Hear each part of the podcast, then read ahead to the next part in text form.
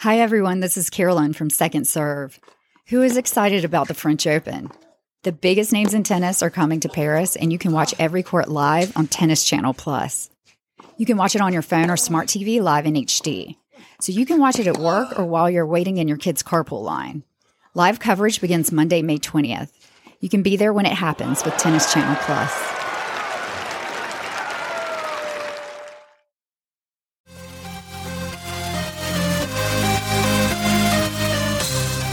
Hi, this is Carolyn, and I'm here with Erin. And this is part three of our episode with Christine from the Tennis Mind about the mental game. If you haven't listened to part one or part two, we hope you go back and listen. But here is part three. The other thing that Christine said um, when we were talking about doubles and doubles partners that I thought was just so beneficial because I do play with a lot of different partners is that you should ask your partner what they need. Like when they're doing bad, do they want encouragement? Do they want you to be quiet? Do they want coaching? I'm not very sure very many people want coaching, but um, what do they need? And I had never really thought about that before. Yeah, we all tend to do what we think we, we what we like and so I'll have partners who, you know, if I miss one ball, they'll be like, "Oh, that's okay. You got it. You got it." And I'm like, "I know. I'm fine." you know. So I know that sounds really arrogant. I mean, I'm a mental coach. I'm good. and I don't go out and say that. So no, people, a lot of people don't know that. I'm kidding. but yeah, um, I think yeah, I'm fine. You know, and I appreciate their concern, but then I can tell that sometimes I feel like they're getting in a panic if I miss several shots and it's like, hey, I'm going to be okay. You know, I appreciate it, but stop you know so and and then there's other times when you know uh, like a lot of people like to apologize. Oh i'm so sorry i'm so sorry i'm so sorry. I'm like you don't need to apologize. You're going to make mistakes i'm going to make mistakes. Bummer it's over you know?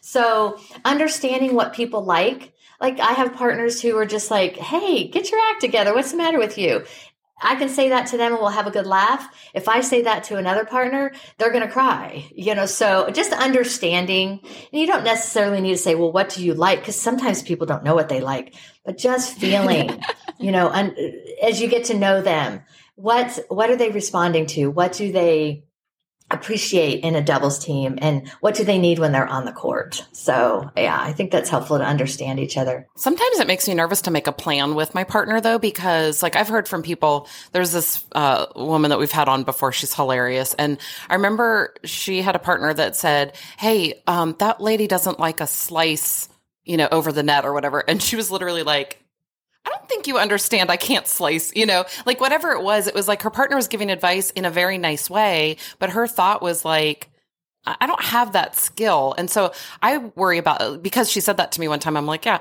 I worry about talking, you know, telling my partner, you know, try hit to the backhand. Usually what, what I do, and Carolyn, you've played with me enough to know this, I'll usually say like, we'll try a strategy, like let's, you know, you're going to poach or I'm going to serve here or whatever. And literally, I always say, because we know our skill set, we're not pros. We always say, the keyword is try. We're going to try to do this. If it doesn't work out, you know, it's not like I'm saying you have to make this move in order for us to win this point. It's like, let's make, let's make a plan and see if it works out or not. If it does, great, you know? Well, and part of that, that's, and that's great. I think that's awesome because you never know. And a strategy could work for the first part of a match and then they right. adjust. And now all of a sudden you need to find something else. So it's about being flexible. But part of the fun of tennis is the challenge of the mental game of figuring out what works. And, you know, the matches that we feel most fulfilled with are the ones that we, we really fight for. You know, the, the ones that you win easily are fun, but they're not very memorable. I had that experience earlier this spring. You know, since I'm new here, I was playing with someone new every single match and I didn't know my opponent. So I really didn't know much of anything about the, the community. And she, she said, Hey, you know, a slice might be good here. And I'm like, Oh, I don't slice. And so I just yeah. told her that. And I said, you know, it's my slices are more accidental than not, and um, and I I can slice, but it's not my go to, and I wasn't right. comfortable in that moment, and so I just said, you know, and it was fine. It was I didn't take anything to mean like, oh no, I don't have a slice, I'm terrible, I can't do it. It was like, oh no, we're gonna have to do something else because that's not that's not where I'm comfortable right now in this match, and it was totally fine. We, you know, I don't remember what we did, but we ended up winning. She beat me. that's what she did. it was our match.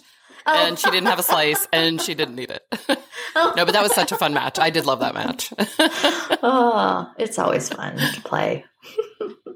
Yeah. I have one more thing that Christine said that I thought was really beneficial and maybe beneficial to the audience too is that I told you that I had played a match and I was really tired. So I walked onto the court thinking, I'm really tired. And I even got up in that match too. But the entire time I was thinking, please let this match be over. I'm really, really tired because I hadn't slept the night before. And um, I thought it was really good that you said to me, like, go in, accept it. Don't try to fight it the entire match that you're tired. Yes, you are tired. What strategy am I going to use because I know that I'm tired? I thought that was really helpful. And it happened again where I walked into a match with that kind of mentality because I hadn't slept the night before. And it was very helpful. That's wonderful. I, I was I was curious to see what I'd said because I had no idea. Couldn't remember. And yeah, it's sometimes you're gonna show up and you know that you're not your best. You know, I've been sick recently and so I had to play a match and I knew I, you know, I've been physically weak and fatigued and I knew I was going in and I was going to feel fatigue and I did. And, um, I just tried to show up and play within myself and wasn't trying to do killer first serves or go for all these crazy shots. It was just play within yourself when you can, mm-hmm. when you know that there's some sort of a struggle, whether, you know, you may be going through a hard time personally and that's heavy on your mind or you know, you didn't get a lot of sleep or you're feeling fatigued or you've been ill or whatever, having grace and compassion for yourself, that goes a long way instead of beating yourself up for, oh, I'm so tired and I should be playing better.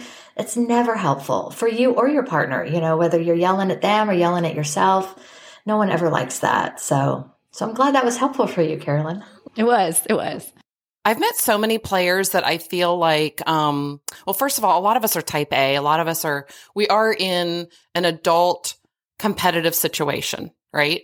So, but I also feel like so many people put their self worth in their game. And I just, I just can't even think that way because there's so many other things to worry about. It really, for me, I know I'm like sunshine and rainbows, but it really is my outlet. And sometimes, and you and I talked about this, I feel like sometimes I am so happy to be out there and understand where I am in my life. And I look up at the sky and there's blue sky and I'm outside playing tennis and I feel so lucky and privileged to be doing that.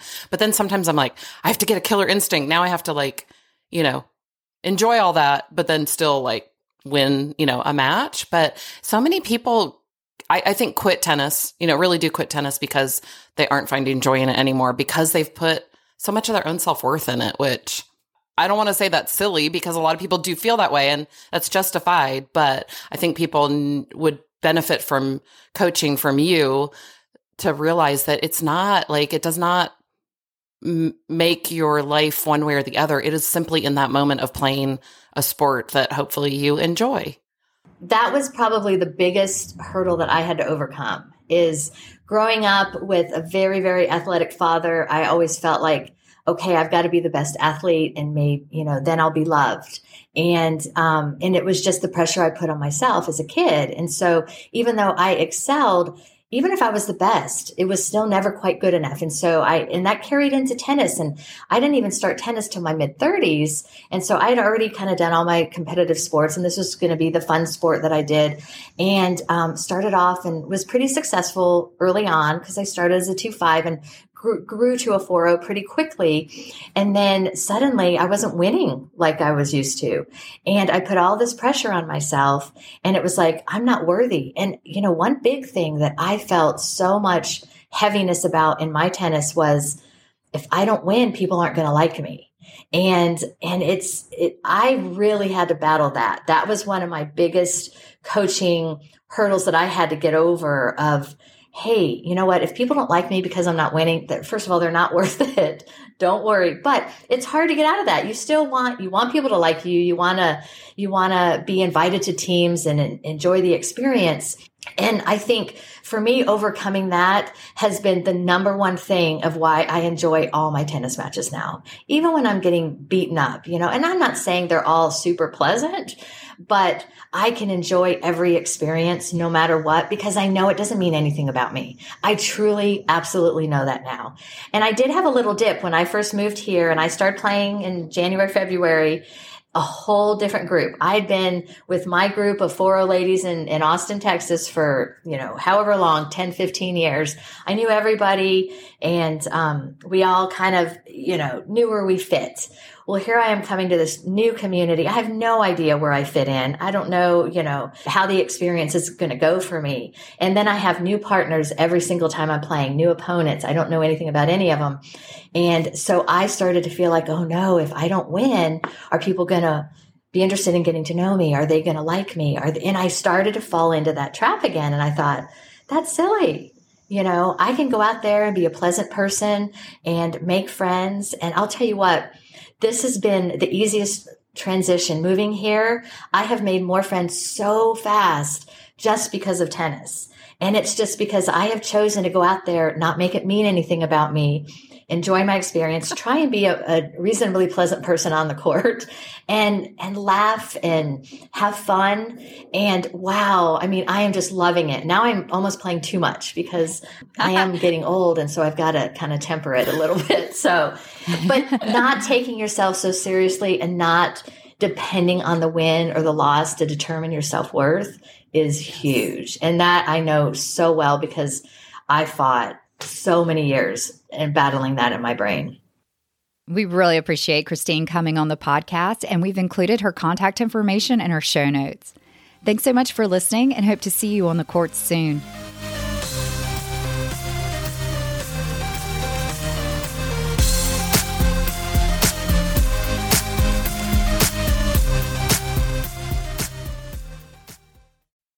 Hey, Second Serve listeners, this is Erin. Carolyn and I are so excited that the second slam of the year is happening this month. The biggest names in tennis are coming to Paris for the French Open, and Tennis Channel Plus is the place to watch it. Tennis Channel Plus brings you courtside with three weeks of unparalleled access, and they do this with every single court live. Watch on your phone, your smart TV in HD, or like I do, on my iPad while I'm sitting at my desk working all day. I love to flip around to different matches on Tennis Channel Plus to see my favorite players in action. Don't miss your favorite tennis legends battle a new generation of talent and watch exciting new rivalries emerge on the historic clay courts of Roland Garros. If Carolyn and I can't be in Paris in person, at least we can watch all the matches on Tennis Channel Plus. Daily coverage begins on Monday, May 20th. Be there when it happens with Tennis Channel Plus. I know I will be.